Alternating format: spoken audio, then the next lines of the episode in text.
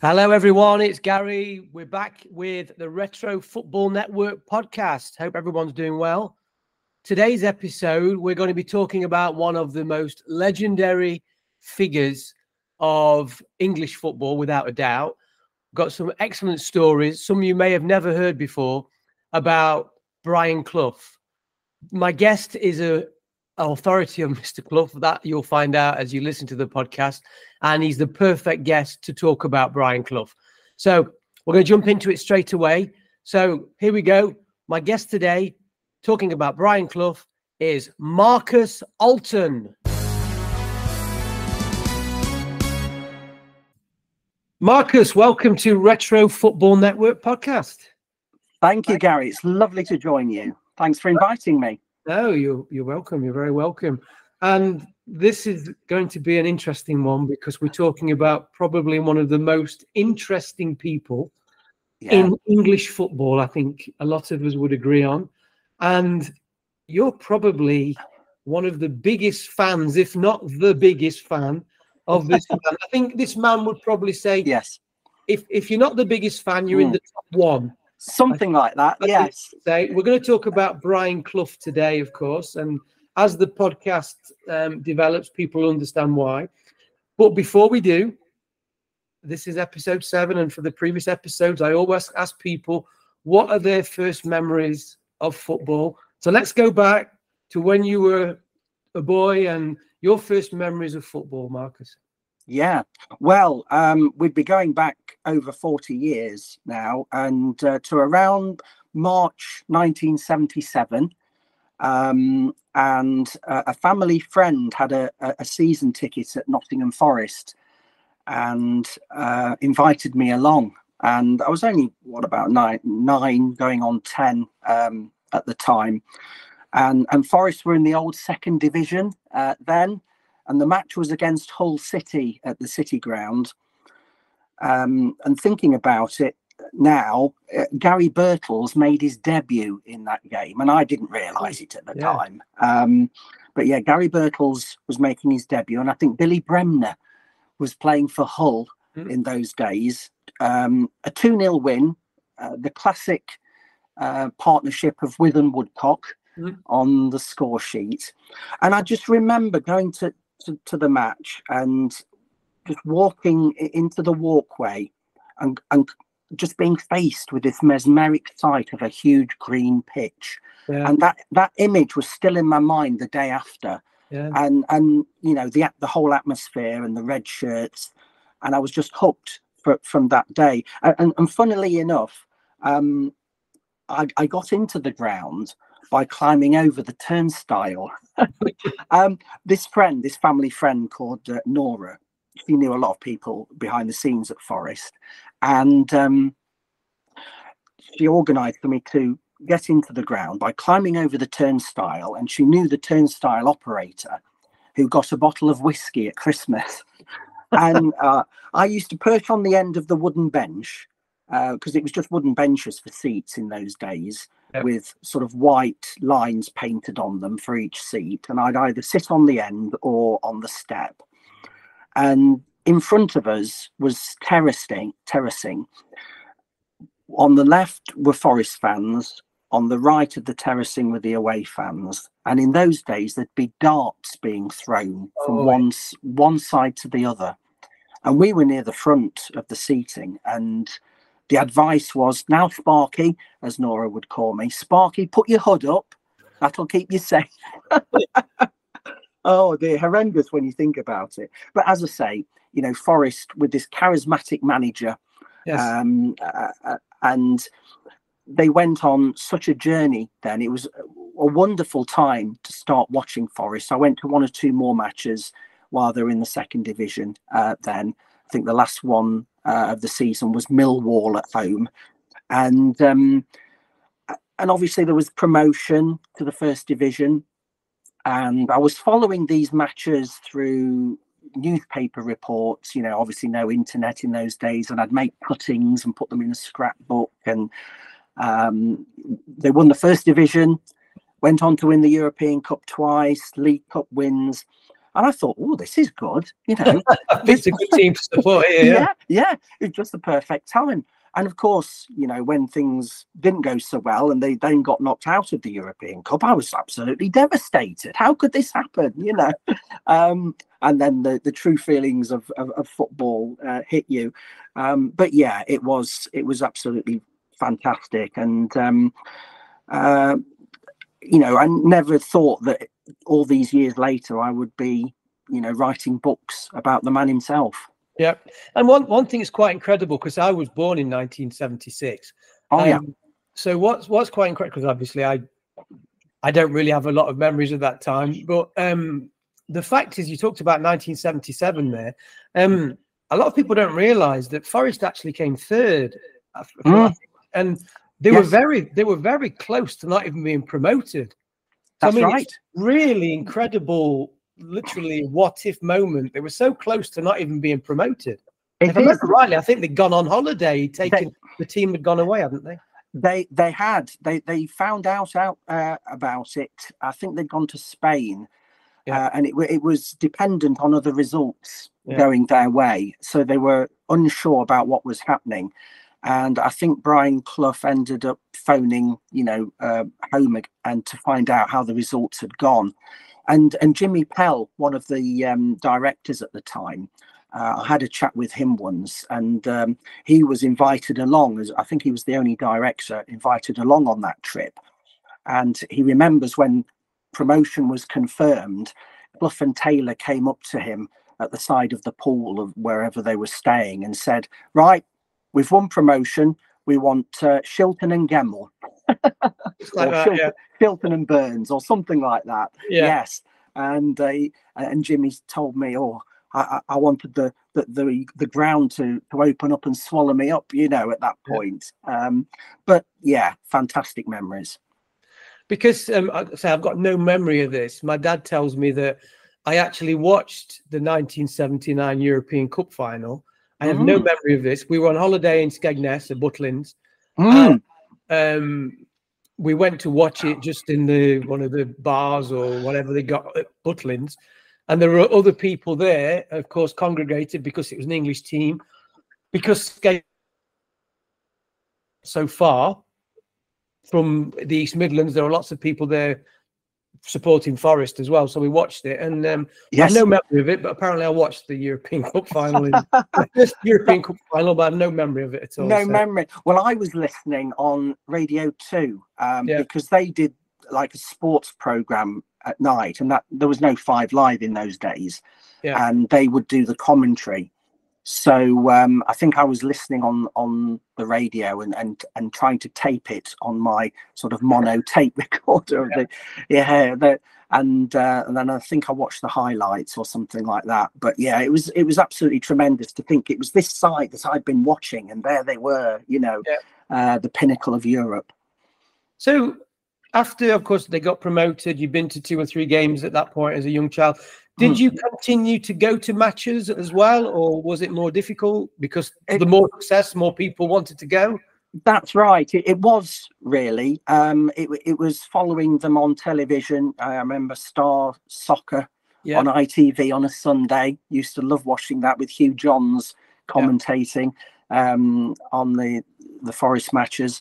So yeah, it was really through TV and and, and radio. Uh, I went to one or two matches. I, I remember going to um, the old Arsenal Stadium and Mm. watching Forest there and Leeds away. I think I went to more away matches than than home ones at, at the time. It was possibly easier to get tho- those tickets because you had to save up uh, vouchers from the programs, yeah, um, the match day programs. And I remember go. I remember going to the League Cup final at Wembley in, at, at, at- in 1978, um, and we'd had to save up all these different tokens. Uh, and, and stick them on a piece of paper in order to Right, a lot qualify. for- yeah, that, yeah. And it's Yeah. funny that clubs did that for so long and then never played in a final. So people had got all these programs and Mm. yeah, buy them in bulk so they could get tickets for their friends. And they kept these programs just for these tokens. And the team might not play in a cup final for That- 10 years or never. It just that that's right. It's a good way to sell programs, wasn't it? Yeah, it was, yeah, it but- was. But yeah, but but- but the Wembley experience was was wonderful. You know, 1978, and then I went to the League Cup final replay, even though it was a school night, I think, um, yeah, at, yeah. at, Old Trafford um, with the John Robertson uh, penalty.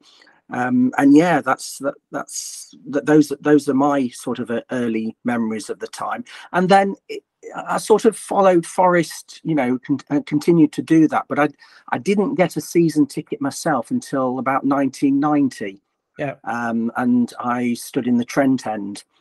Um, and I've been a season ticket holder ever since then, really. And I now sit in the the Brian Clough stand, which is well, quite to, of course. I have, have to. to. That's right. Yeah.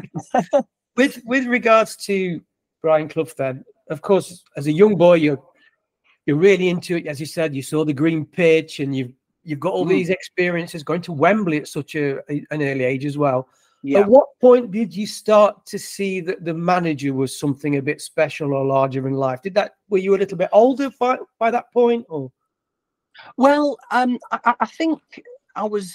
I, I could see it even at, at an early age because I loved recording his interviews off off the radio, yeah. and uh, you know I would carefully my questions over the interviewer's questions and pretend right, that I and pretend that I was interviewing him. You know, uh, and he'd come out with you know with various quotes and and things, and um, and I, I was really into radio programs at the time because we'd had a new station set up in Nottingham uh, called Radio Trent. Yes. So I was, I was I was pretending I was doing these radio programs and interview, interviewing Brian Clough, and um, uh, it was a magical time because you know I, I had this sort of imagination, I guess, of um, interviewing him, and many many years later there I was actually interviewing him face to face for real. Yeah. Um, and obviously very very nervous I was at the time. Um, surprised. I mean, we can come on to that, that later, but you, you just never knew what to expect, and I think that's that's the tale for most journalists who who interviewed him at the time. You know, yeah. it, it kept you on your toes. Yeah, and as you were as you were growing up and a Forest fan and everything like that, and one of the big things you and you you talked about this, which we'll get to a little bit when we talk about your your most recent book, but mm.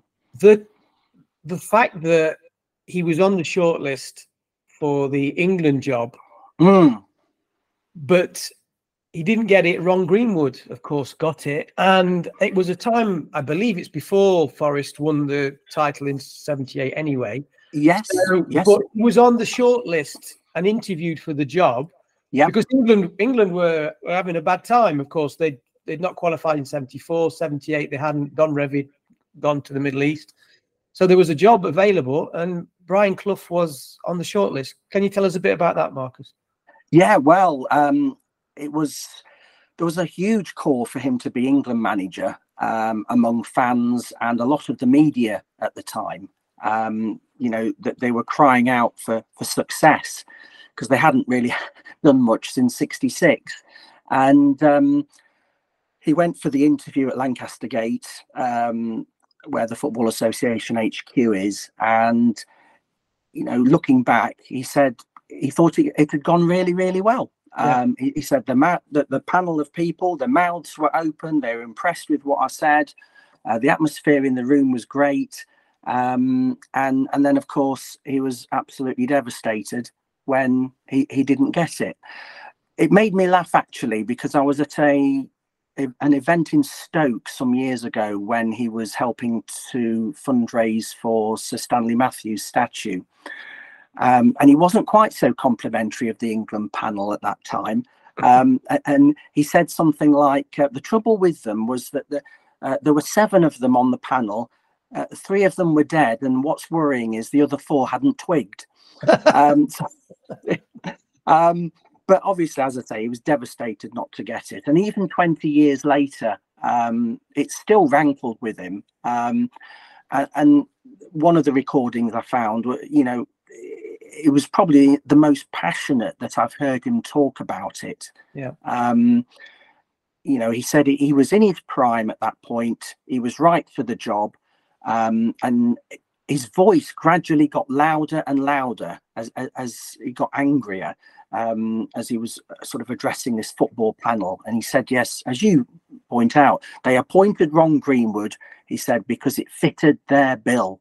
Mm. And um, he said they weren't bothered about uh, the standing of English football around the world.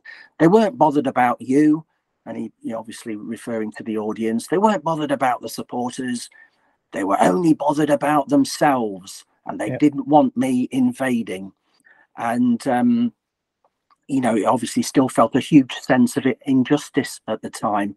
Um, and I, I, spoke to um, a former Fleet Street journalist, Norman Giller, who interviewed Cloughie a, a few times, and he said, you know, he, he, may have got the England job if he'd have just curtailed some of the things yeah. he said. Basically, if he'd got an internal filter yeah. um, that may not have upset people at the time, um, and I think Brian realised that, you know, in, in, in retrospect, many years on. But um, having said that, if he had had that internal filter, it would probably have not made him the manager he was. Exactly. Um, yeah. and, I, and, I, and I think he admitted that himself. You know, um, in one interview, he said, "Well, I, I could have been less aggressive, maybe, but then that would have taken away something from what I had."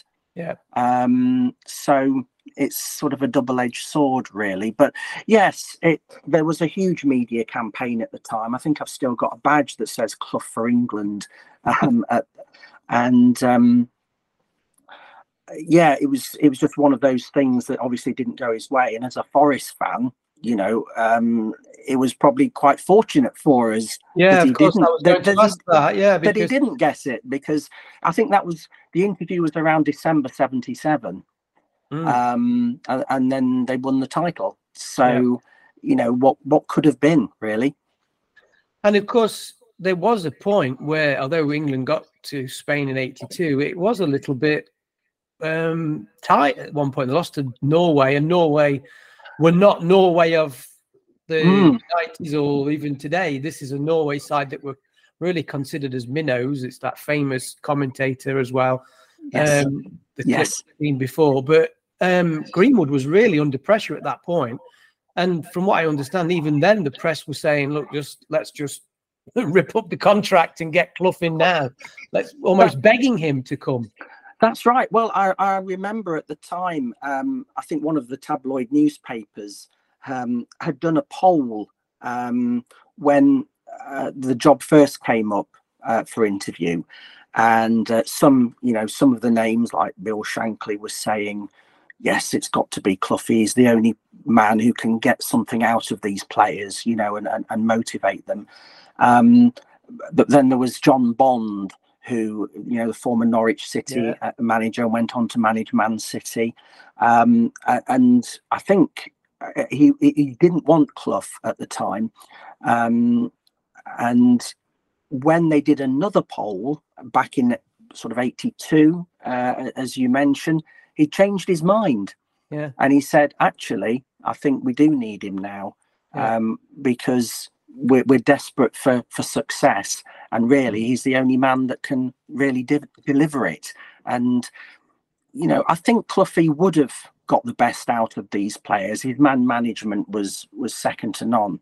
Yeah. um and um but as i say you know it would have been forest's loss. Oh completely especially as you said at that period. Mm, mm. another what if moment another thing where because 77 promotion was hanging in the balance and then you've mm. got a situation later on that year that Clough could have gone to England, and then you've gotten all that not happening either. So yes, yeah, yeah. Again, it, Forest got out the best out of that. Well, that's right. I mean, you know, I, I think Cloughie always felt loyalty to Forest anyway, um, yeah. because the fans had done a petition. Um, I think there were about four thousand signatures, and I think that made a big difference to Cloughie that yeah. they saw that or he saw that, that he was wanted there. Yeah. And they had given him a lifeline into mm. fo- football again. Originally, you know, he'd been sacked by Leeds after, you know, the, the famous 44 days. And he'd, he'd been, you know, given a carte blanche, if you like, Yeah. to, to to sort Forest out, which he did, and he was always grateful um, to Stuart Dryden, who was um, on the board at the time, who sort of instigated um, Clough's arrival at Forest. And uh, I think that loyalty stayed with him, you know, Yeah. while while obviously Peter Taylor retired uh, and then went to Derby, and uh, I, I think tried to get Cloughie to join him at Derby. Um, Brian was adamant that he was going to stay at Forest, and that that loyalty, you know, paid dividends because he rebuilt the side a number of times uh, during the eighties um, with with great success. It's strange then, isn't it, when they had all that and then Ron Greenwood left Mm. and then Bobby Robson took on Ipswich, Ipswich were a great side, of course, and doing really well. But Bobby Robson then took over in 82. And again, that would have been perfect timing because Clough had done all that with Mm. Forest. He could have then just left Forest knowing that it was Yep. probably never going to get any better. And Forest fans would have probably understood more if he left in 82 to replace Ron Green, Greenwood after Spain. Yes, that that's right, and I think I'm right in saying Bobby Robson actually offered to resign Yeah. to let uh, to let Clough take over. But again, I think it was probably the powers that be behind the scenes Yeah. didn't really want um, Brian to be uh, in charge. Um, we mentioned that in the book. Actually, I, I mentioned that um, from a, a, TV documentary that really, you know, they they go through these interviews and what have you, but they've they've made their mind up uh, Yeah. already. And uh, I mean, it it, it goes goes back to a funny story um, when Cloughie was playing for England uh, back in the what, late fifties, um, and he went to Russia, and they were invited to watch the Bol- Bolshoi Ballet, Mm. um, and he was sitting next to Bobby Charlton, and they were doing the Dying Swan on the stage, and it really wasn't Clough's thing at all. You know, it, bo- it bored the pants off him, but uh, he sat there, and um, the lady doing the Dying Swan kept getting up, you know, and then going down again, and then getting up, and he it was trying his patience, and he said to Bobby Charlton, "God, if she gets up again once more, I'll shoot her." Um, and then apparently one of the FA officials said to, said to him afterwards, "Hey, you, you can't say things like that about the ballet, you know." Hearing, so um, I think that was an early indication that, Yep. they were, that they were a bit wary of him and what he might say. I think, to be honest, as well. I mean, when I was growing up and watching football as a kid, even I could see that there was this real stuffiness about the FA and the way you saw them on TV. It was very old-fashioned, the way they were, really traditional and nowhere near um, modern enough to to be in charge of English football at the time as well. And you could see that it was really That- an old-fashioned outfit and you can, you can imagine that for, for them, they were probably terrified of, I don't know, playing a particular team and there being an international incident because he said something, or I'm sure Yes, they were terrified of what might happen instead of thinking, yeah, but there's other things that might happen as well. Like, for example, performing better in, in tournaments because England in 82 really, I mean, they, they didn't ever lost a game and they could have done more. 86 again the tournaments like that i mean they never even qualified for euro 84 so there were missed Yes. opportunities when Clough was still at his best so yes, it's ironic, really, because the, the success that he would probably have achieved would have reflected on them. yeah you know and uh, he often said you know the chairman and directors of football clubs just get in get into it for the wrong reasons because they like the glory and you Yeah. know appear, appearing on the back page and but that would have you know been a bonus really for the for, for the FA officials because th- they would have done so so well out of it um but as i say um, I, I, the writing was on the wall really that the, he wasn't going to be uh, in the frame, and um, yeah, it, it's all it's all ifs and buts, isn't it? But um, uh, I think um, you know, I, I I think he would have probably won the World Cup. I'll go as far as to say that if he'd have been England manager, um, because I think he would have got the best out of the players that were available. Um, he knew how to, you know, gel a team together and get the best out of them. They'd have gone on plenty of holidays, of course, you know, um, lots of sunshine. Yeah, and um, yeah. yeah. exactly. Um, and the players loved it. You know, yeah. um, he often said he wouldn't let them play play football uh, while they were away. He, they didn't know what a football was until uh, until match day, um, and it was probably quite refreshing for the players at the time. I mean, that's a big statement, but when you when you think about it, as I said, eighty two they were unbeaten, uh, eighty six with the Argentina match, quarterfinals, mm. semi-finals in ninety. They were again, it was fine lines with England. Mm don't know. I mean, I, I would I'm no I would never criticize Bobby Robson because I respect him greatly. But yes, you just yeah. don't know. It is a what if, but you just don't know. And I understand why you believe that. As you're such a big fan of the man, I can understand it. And mm. you see it so often on social media. Every time people post a video or a photograph of Brian Clough, there is always someone that will say the best manager that England never had. Yes. And people still believe that and his retirement was 30 years ago, and people still believe that he should have had the opportunity as England manager. Bobby Robson was manager for eight years, for example, and the mm. 84 failure, 88 was a disaster in Germany as well, West Germany in the European Championship. So you just don't know. And I, I agree with you. I'm sure whether he'd have won a trophy, I don't know, but I'm mm. sure it would have been very interesting. Why not? I mean, look, they won the European Cup twice. So why not? Yes. Yes, so, yeah, and and the the thing is, you know, you you, you wonder how England m- might have done, um, but but he often talked about creating this special team spirit, yeah. um, and the bond between the players, which you know, I, I know they don't it, wasn't week to week with England. Um, he wouldn't see the players as often, but I think he could still build that spirit. And he said it was it was that togetherness and that understanding that got them through many matches when they probably didn't deserve to get through. Yeah. Really, you know. Um, that, that that they were against the odds, yeah. but they fought as as a unit, and um, that I think would have been uh, reflected in the England performances. I mean, one one argument that I've heard about it um, is that people say, well, he wouldn't have been able to manage some of the the big egos and that. But mm. to be honest, a lot of the England players, I mean, obviously there are other examples. Probably Glenn Hoddle might have been a one with quite a large ego. I don't know, but some of mm. the a lot of the players I think would have wouldn't have had that. It's not. Yeah, of course he had. I know he had players like Stan Bowles at Forest. It's like your your Mavericks. Yes. At that point, it wasn't quite the same.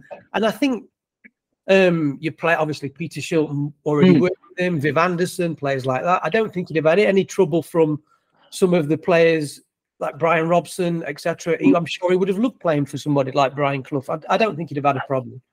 No, I think um he always Brian always said he would concentrate on what a player could do yeah. rather than what a player couldn't do. He wouldn't ask a player to do something that he knew was going to be alien to him or just wouldn't work.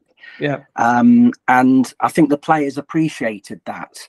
You know, they, they played to a system and um, Brian played to their own strengths. And if, yeah. you know, if you're a, a Glenn Hoddle or a, a Brian Robson or a Kevin Keegan or whatever, you know, if he was playing to your strengths, you would just love it. Of course. And um, uh, and I think that you know the the the, the players would have you know their, their chests you could physically you'd see it you know their chests would pump out and they'd represent their country to, to the maximum um, knowing that you know Cloughie w- was behind them all the way but um, yeah, it's it, it's one of those things that you know, we, we, as you say, we, we got to um, we got very close in 1990, and that was that was one of the things that really you know reignited my my love of football. Uh, mm. I have to I have to say, uh, Italia 90 um, and, and, Gazza and, and what have you. Uh, and it was around then that I um, got got the season ticket at uh, at Forest. Um, decided to do that. uh, and you know, the, the rest is history, as they say. Yeah, and one thing that I think is very important. I don't know if people listening are aware of this about Brian Clough.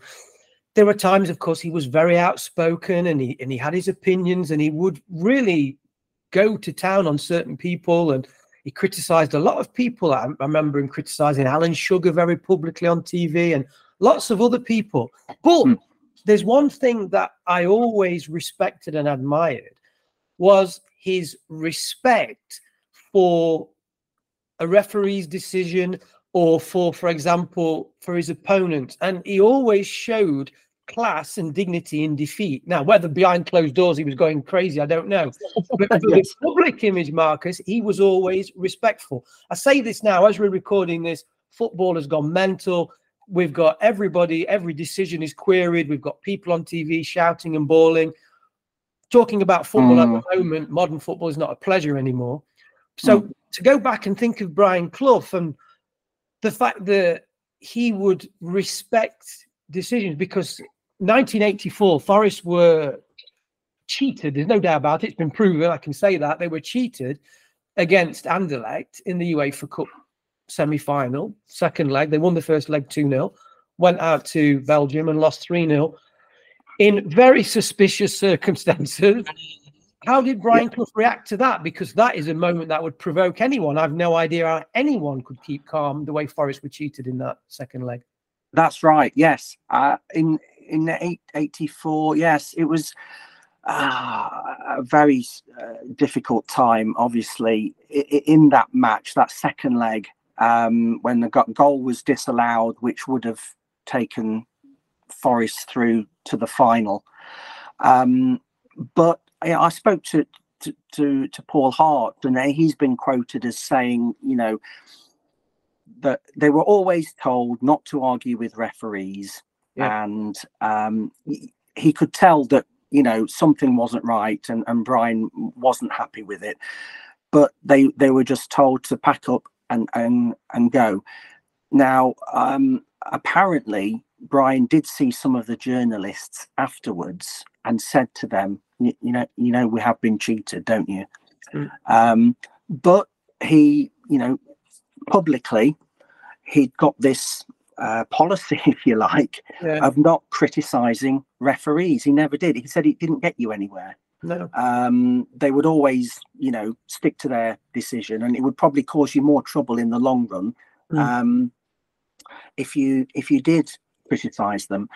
And you know, the, the the late goal was disallowed obviously Anderlecht were eventually banned from Europe for a year after admitting uh, it took a long time though I think it was about 14, 13 14 it, it, was, it, it, was a long time ago wasn't it yeah um, he did talk about it in in one of the phone-ins um, that I listened back to uh, because it's one of those things he didn't write about in either of his autobiographies which is another telling um, point but he did. He was asked about it in one of the phone-ins um, and how he felt about it, and he he said we should have gone through. It was a crooked match, and he was a crooked referee. Yeah. Um, and that's the strongest, really, that I'd I'd, I'd heard him talk about it uh, for, for many years. Um, and it, it's a shame for the players as well. Um, and I, I think you know, he, he, was, you know, uh, he always had a soft spot for Paul Hart, and he he wrote many years later, you know, he just wished he could have got a trophy for for Harty because yeah. th- I think they would have faced Spurs in the final, yeah, you know, and um, I think they would have got, off the back of the European success, they would have stood a very good chance of winning it that year. Yeah, and that's that's why I always think of that because I can't imagine how crazy somebody mm. would want to go because they were blatantly cheated. Anderlecht also had a penalty where the player was even it was nowhere near the mm. player and he went down and gave a penalty. So yeah, it was bad. And as you said, later on they were banned from Europe, but a long time after. A long that's a right. Long, yes. after. So and I think the players tried to take some action, but it never really came to anything. Um, yeah. So yeah, it was it was a big sense of injustice. Yeah. Now, I want to talk about um, your latest book, because if people don't know, you have written Hmm. five books now about the great Brian Clough. Um, tell us Hmm. about your latest one. We're going to talk about all of them because I think uh, I'd like everybody to know about all five, of course. But tell us about your latest one, which just came out in October, The Lost Yes. Tapes, That's which that's I've read. Oh, yeah. And what did you think? Um, now I've said this before when I've had people on, and I don't say it just Yeah. to flatter my guests or anything like that. I really Mm. enjoyed it. Great. And there's parts in it as well that I actually remember. You talked about the phone-ins. There's some that I actually remember, and there's one person in the book that you talk about. I actually know him as well, but I'll, Oh. talk, I'll talk about that off air. But yeah, Yes. one yes. of the examples you give, I actually knew the Ah. caller who rang in. So, Ah, so Yeah, yes, yeah. what was? So- where did this come from? The lost tapes. Yes, well, um, it goes back to the pandemic. Um, really, it, uh, obviously a tough time for everyone. Um, I was a key worker at the time, reporting as a radio journalist on uh, the various tragic events um, and, and following it on the uh, the news at home. And as a bit of a distraction, I decided to have a, a sort out of uh, all my papers and memorabilia and what have you that I'd collected over the years. Uh, and I think I've, I've moved house about five times in 25 years. So you tend to lose track of where everything is, and some Yeah. things are still in boxes and what have you. And I found some old boxes, um, and it was it was like finding a treasure trove of of, of fluffy stories. Uh, it was a box of tapes, um, some cassettes, mini discs, uh, an old VHS video as well, uh, and uh, one or two CDs, uh, plus a, a box of old newspaper cuttings uh, that I'd kept over the years, uh, magazine features, newspaper interviews, uh, and his various, you know, news newspaper columns over the years. So probably going back over forty years or more. Um, and unfortunately, I'd still got a little mini cassette player Ah, right. that, that, that I could uh, play these cassettes on. The quality wasn't particularly good, um, and, and a small mini disc player that I'd, I'd still got. But listening back to these these recordings um, was was a real special bit of uh, like stepping back into a, a special bit of history. Really, there were some personal appearances he'd made. Um, there was one or two radio appearances uh, the radio phone-ins that uh, we, we've mentioned. Um, there was a, a video of when I met him um, at, a, at a book signing, and, so I thought, you know, going through all this, it really needed preserving uh, and Mhm. presenting Yeah. uh, in an interesting way, uh, a bit of a curation, if you like and and so I, you know, it's it's taken uh, well over two years to to put together, but um, with with my own memories and and the the archives, uh, I, I th- hope it's made an entertaining book really because there are a lot of stories in there that are in print for the first time. Yeah. Um, they haven't they, they haven't been documented. A lot of great quotes um, because you know we, we've mentioned some of the well-known ones like you know I, I wouldn't say i was the best manager in the business but i was in the top one well that's a, a, a quote that i uncovered from a uh, a regional television interview um, which no one really made much of at the time Mhm. um, but I, I fished it out and stuck it on the uh, the tribute website and obviously it's become his iconic quote yeah. um, now that ev- that everyone knows. Um, and I hope that this book sort of brings out some more um, stories and comments and quotes that uh, th- that are fresh for, for, for people looking back.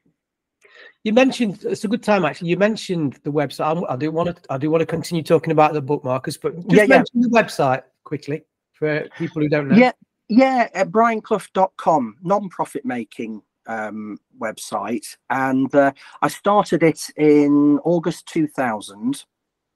And you know that things were still in their infancy in those days regarding domain names and what have you. And I was amazed that brianclough.com was still available.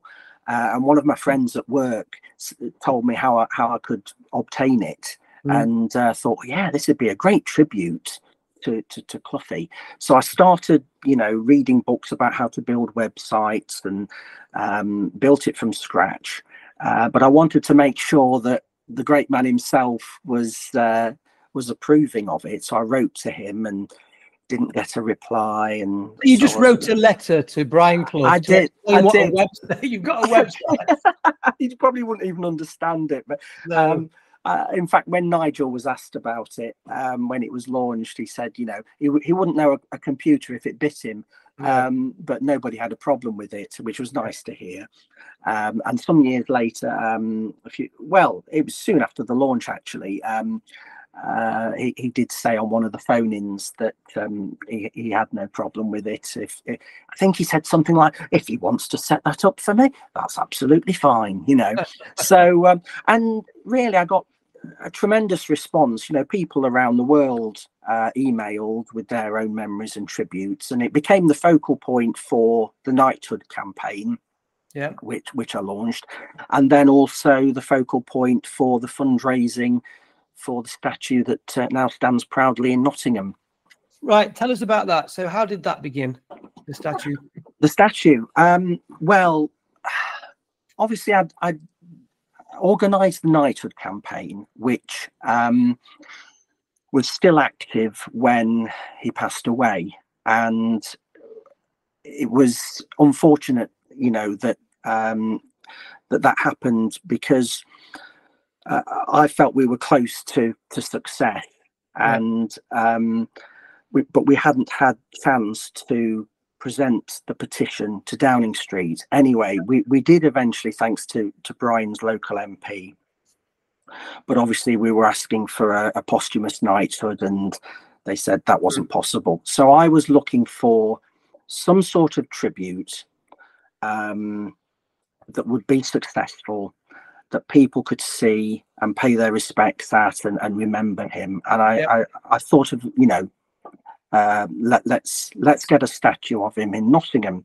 Mm-hmm. But but before I went on to that, I, would obviously had contact with Brian's family um, uh, through the various you know, work I'd done with the website and what have you. And um, I checked with Mrs. Clough, and she thought it was a, a good idea.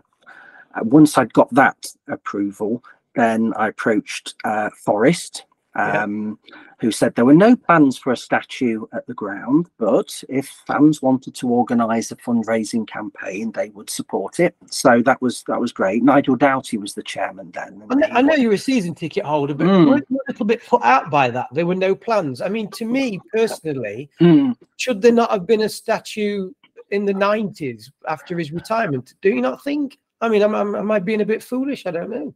Well, a, a, lot of it is it, it only comes many years later, and it's something that Cloughie said himself.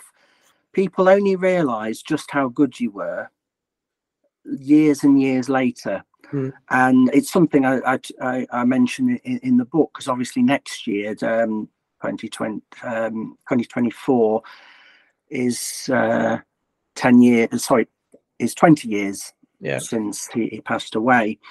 And um, there's a bit in the book where he talks about people don't realize, you know, your achievements um, until long afterwards. And I yeah. think it's a symptom of, of that, really.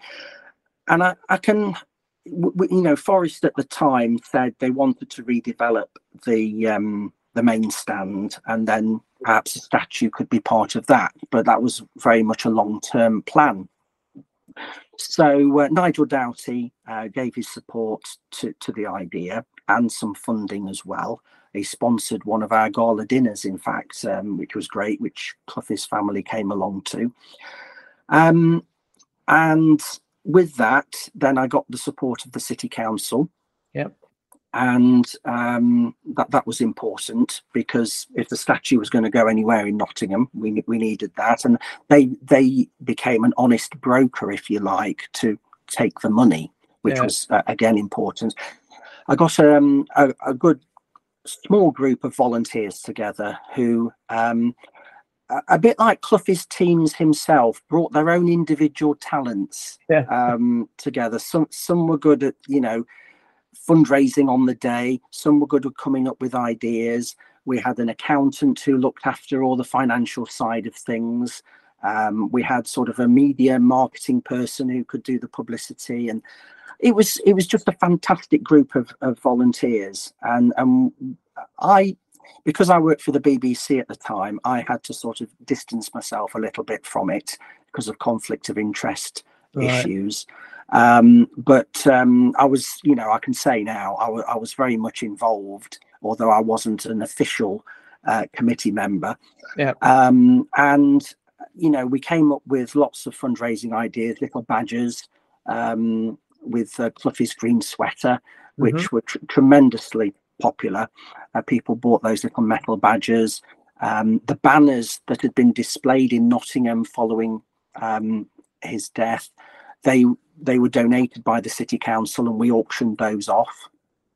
We had a, uh, I think we had a match day collection when Forest played Hartlepool, which was of mm. course one of Cloughie's oh, yeah. former clubs. Yeah. Um, that raised just four thousand pounds on its own. Mm. So lot, lots of different ideas, um, and, and, you know raised the money in about eighteen months, which was remarkable. In in the days when there weren't any online pages to donate, yeah, you know, it was all it was all physical. Collect the money, you know, um, uh, as you went along. So we we got the we got the cash, and then ended up having to commission it. We, we thought other people might be able to do that, but we ended up um, being involved in the commissioning of the statue alongside the city council um, and and Barbara, um, Mrs. Clough. Um, uh, you know, was involved in choosing the sculptor and the, and uh, her family as well, and it was just a tremendous day. Eventually, in what November two thousand and eight, um, when the, the statue was unveiled in, in front of thousands of people in Nottingham. And uh, I was lucky enough to travel on the on the bus with the family from the city ground to uh, Old Market Square in Nottingham. And um, a lot of the former players were there. Um, and it was, you know, televised mm. around, around the world. And I'm, I'm just so pleased now, looking back, you know, visitors to the city still have selfies with it even mm. now. Yeah. Um, it, it, it possibly gets more attention than it would do if it was at the ground. Um, because people who not ne- not necessarily interested in football will say, yeah. you know, will see it uh, and learn more about Cloughie. That's a good point. Um, so um, it really has become a focal point. I think somebody was saying the other day on um, uh, on one of the social media channels because we've just marked 15 years since it was uh, unveiled and they said you know it's it's become a focal point so much now that instead of meeting by the old um, by the lions as mm-hmm. we used to call used to yeah. call them at the, in front of the council house in Nottingham you meet by the Brian Clough statue yeah. um, and that that that's just amazing yeah and it's deserved as well because mm. there had to be something there for a man especially who not from the city at all, but put the city on the map. Mm. Yeah, definitely as well. Definitely needed that. Now, one thing that's interesting, you talk talking about going through your lost tapes. You said a video mm. where you met him at a book signing. Um, tell me yeah. about some of your experiences and when you have, well, when you did meet Brian Clough. Yes, well, um, one of the times I interviewed him um, was uh, I was working for the BBC in London, um, but he was appearing in Derby uh, for a book signing, and um, I was asked if I'd like to go and interview him. Um, I think it was for, for BBC Radio Derby. I'm sure you didn't. And, um, you were asked. And I, and I didn't hesitate. No, the, I think that's why I was asked. Because, and the thing was, they then said it's going to be live, and well, oh. you know, interviewing Brian Clough live is perhaps a completely different kettle of fish to interviewing him uh, on a recording. Because, as I said, you never quite knew what he was going to say or you know what what mood he might be in. Um, so I went along to this bookshop and uh, got there nice and early with this mobile broadcasting equipment, and I was shown into the back room and waited for for Mr. Clough to arrive. Had to call him Mr. Clough, you know, just to get on his good side. Of and um, yeah. and it was a filthy morning, um, chucking it down with rain, and I could hear him arrive, and uh, I think he was talking to some people who were with him, and I don't think things had gone particularly well that morning. And I thought, oh dear, what's going to happen here? Anyway, he came through, and um, uh, we we we had a quick chat, and he, he you know he was uh, really really friendly, and I was I said, you know, we'd like to do this live interview with you and talk about your book and what's in it. And um, he said, yeah, that's absolutely fine. Uh, so I had to tell the studio um, that we were ready to go. Mr. Clough was ready. Let's let's do it now. And I think the the presenter was in the middle of a record or something, and um, wasn't going to cut this record short. And I got Cloughie standing there, and he said, "Well, if if, if uh, you know if it's easy, I'll I'll go and start signing some books, and then I'll come back and see you." And I thought, "No, I don't want that to happen. I don't want to lose him now." Yeah, you've got you know, him there. Yeah, I've got him. I can't afford to let this opportunity go. Yeah. Um, so anyway, I got back onto the you know studio. I said, like, "You've got to come to me now because it, it, might not happen otherwise." Anyway, they did. They they faded down the record, and um, and and they they came to me, and I, I, I, think I was so so flustered at the time. I said, uh, "Good good morning, Mister Clough. Uh, lovely to, to see you." And it was actually a, we'd got into afternoon by then. Mm. So he said, "Well, actually, it's afternoon, but it's lovely to see you, even though it's a filthy morning. You know, uh, it's lovely to see your uh, smiling face on a Saturday morning." And um, I could tell from that moment he was in the mood yeah. for a, a good interview. Yeah. Um, and uh, you know, we talked all about managerial sackings, which was one of his favourite topics, and um, and and how he was coping in retirement. He's you know because he didn't have a match you know to to uh, be in charge of on a saturday what was he doing yeah. you know yeah, exactly. and, and, he said he, he said oh I, I, do enjoy watching the rugby which I, well, I, was surprised about. Um, and he says I like going on walks and doing being in the garden and and and, and seeing my grandchildren, which I've you know never really had a proper chance to to do, and doing ordinary things that everybody else does. Yeah. And uh, he was he was really relaxed and. Um, I remember at the end of the interview, um, I said, you know, th- thanks for your time, Mr. Clough. And he said, don't forget, son, buy a book. Uh, so yeah, you got the plug in for the book again at, at the end. Um, but that that was that was a wonderful experience. And then uh, I I interviewed him again, or fast forward, I don't know, ten years or so, and um, uh, again it was at uh, I think it was W H Smith in Nottingham, and uh, again I was taken back in, into a into a back room, and um, we we had a sort of a prelim chat and uh, he knew it was recorded this time. And I was asking him, it was after his uh, liver transplant, right, and okay. um, I was asking him how uh, how things had gone in hospital, and I, I knew that it would it would be a, a, a potentially funny answer if I asked him what his first request had been for something to eat mm. after after the op, because I knew it was an apple sandwich. So um, I, I, sort of led into this question, hoping that he would then talk about, you know, uh, his love for apple sandwiches. And um, anyway, he said, Well, yes, I did want an apple sandwich, but I realized that they don't have apples in hospitals. And I thought to myself, Where is this answer going? And uh, he said, I asked the nurse, and uh, and then um, I was worried about what she was going to do and then you know um, as this is a family podcast um, he referred to a part of his anatomy. Right. and, um, and and at which point he said this isn't live is it? And i said no thankfully not mr clough. And he said well that's good. Uh, you won't last another five minutes if you follow me around.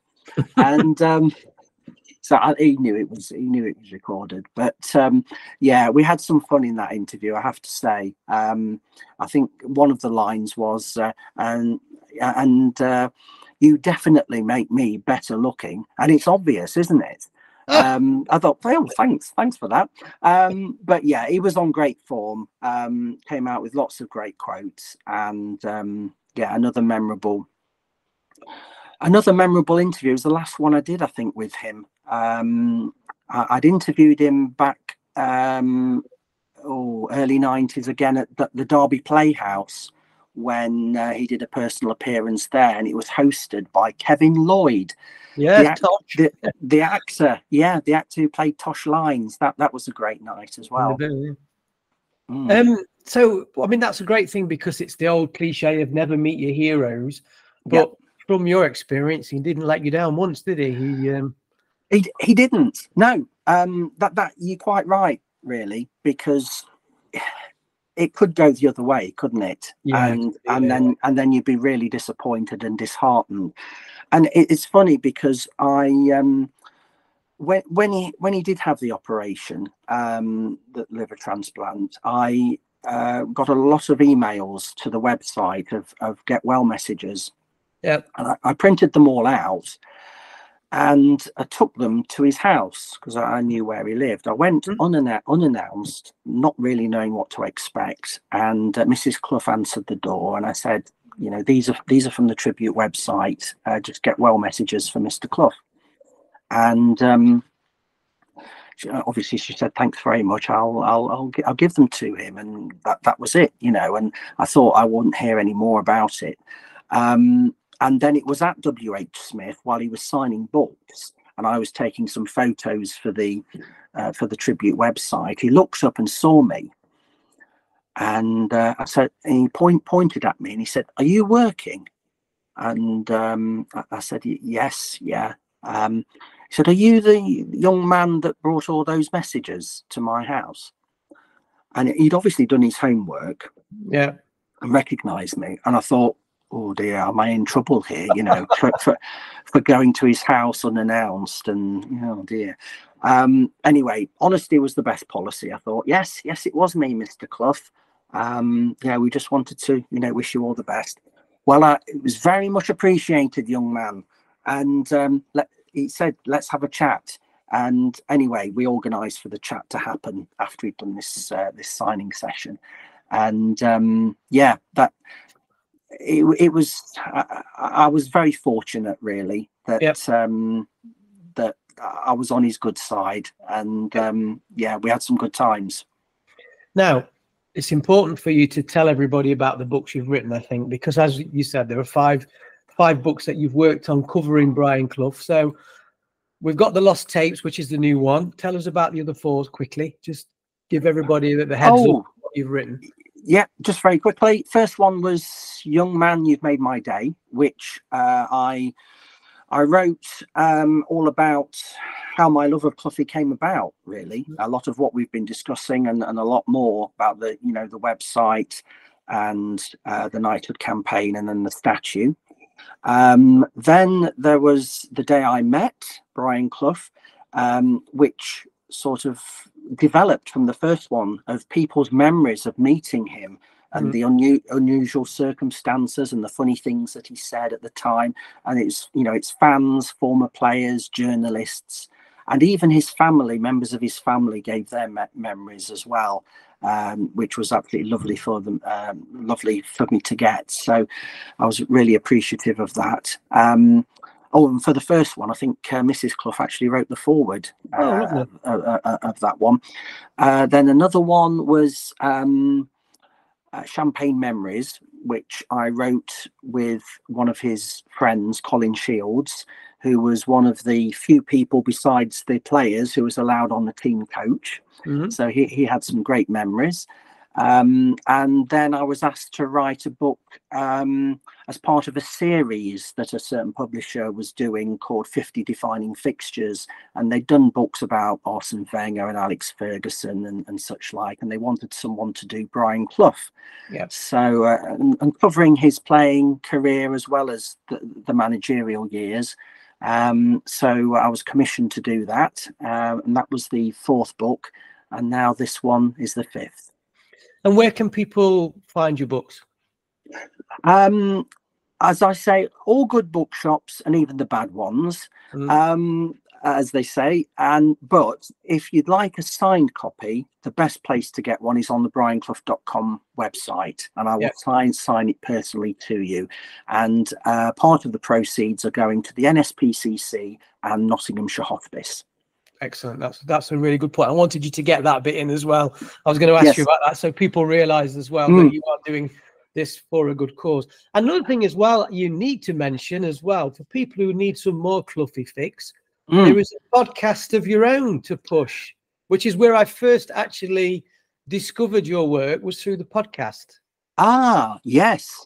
Um, that's right. I, I started it uh, a couple of years ago now. Uh, the Green Jumper, uh, of course, after his his famous green sweater, and um, with a radio background that I've I've got, I still sort of wanted to keep my hand in um, when I left uh, the, the full time job, and uh, I thought podcasting would be a good idea. Um, one of the bosses at the, at the BBC had, had, had, planted the seed in my mind um, because I, you know, love sort of interviewing people, and and obviously Cloughie is my favourite subject. Yeah. So um, I, I, set about putting that together, and took took advice from a couple of friends who'd got podcasting experience, and managed to over the last couple of years or so interview former players. Um, uh, you know, uh, both Forest and Derby um, players, uh, even uh, even hooked up with Alan Hinton, who now lives in Seattle, I think. Mm. Um,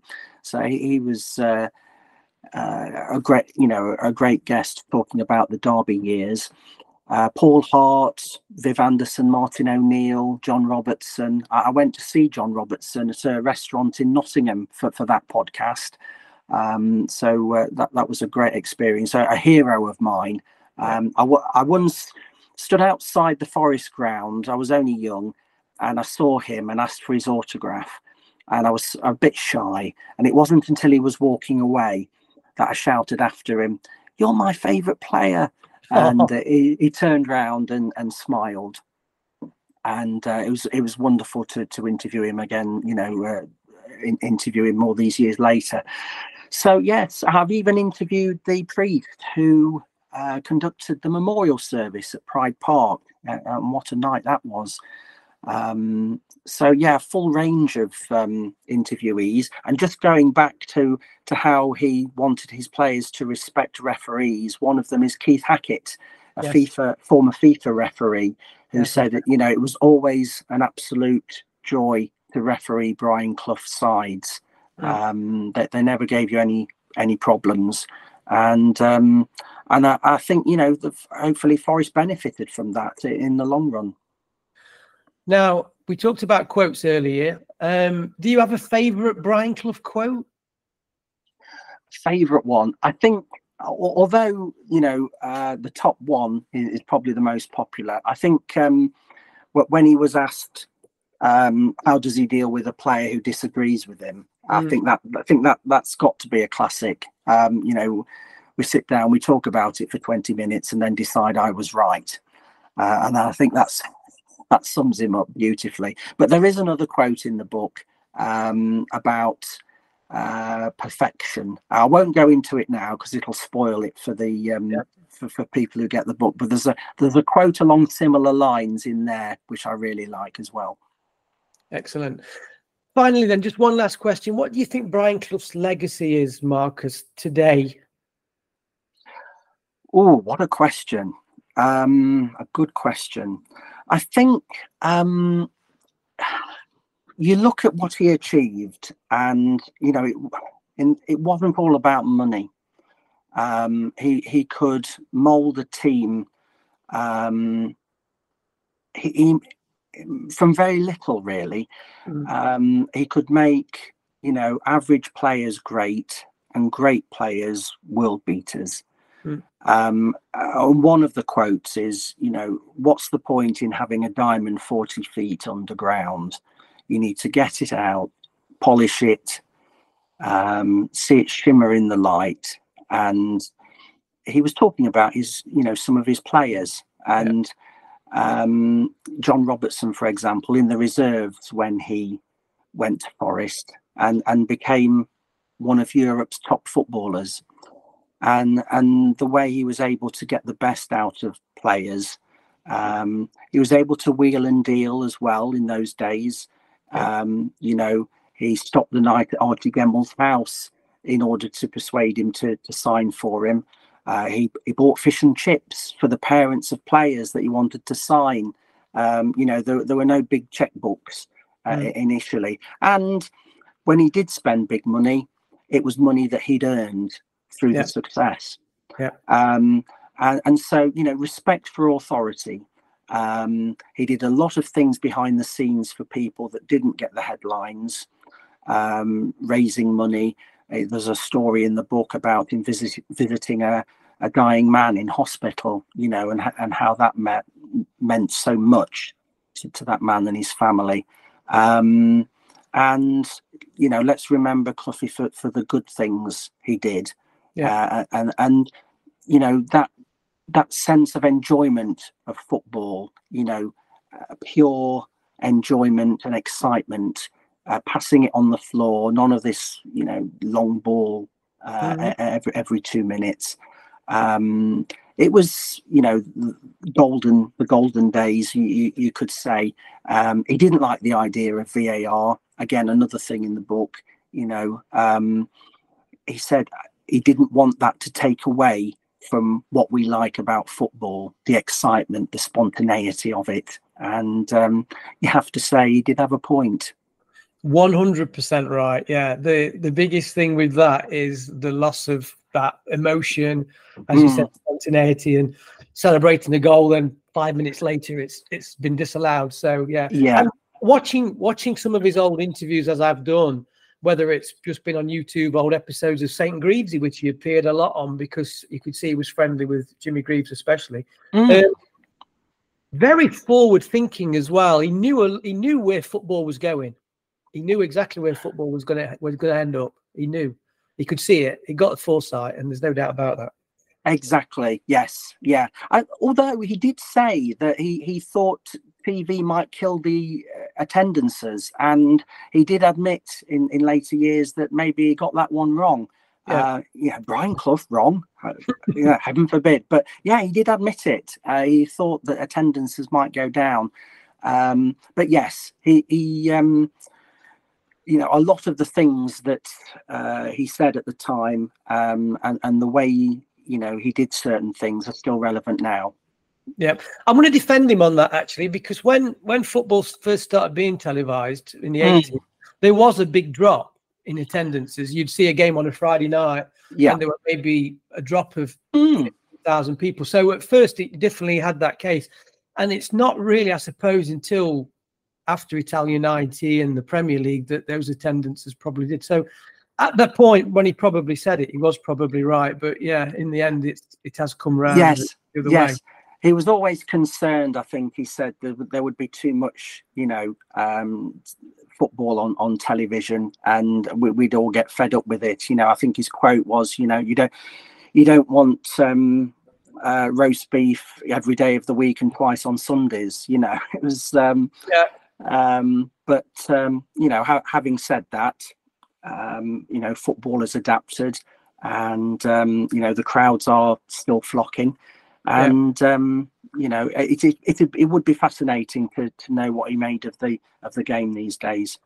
Yeah, I was thinking that I, uh, when um, when I was mm. preparing for this podcast with you, I thought, mm. I wonder what he'd be thinking right now, especially with all as we record this, all the the noise about Mm. VAR. We're recording this. We've just had the game between Tottenham and Chelsea, which was just ridiculous. I, I just can't imagine. And also, as well, the mm. reaction of managers to the officials as well, which, as you said, was not in his nature to be like that. So that that's exactly right. Um, you know, he he used to say that that you know the managers should be responsible for the actions of the players on the pitch and if they were if the players were out of order then the managers should get fined it, you yeah. know it was it was on their shoulders as it were i mean i saw a clip on social media just before we came to, to do this interview and um, i think it was um, 2000 and a penalty had been given against manchester united at old trafford and it was middlesbrough yeah, middlesbrough and, game yeah and and and the the Man U players just crowding round the, the referee.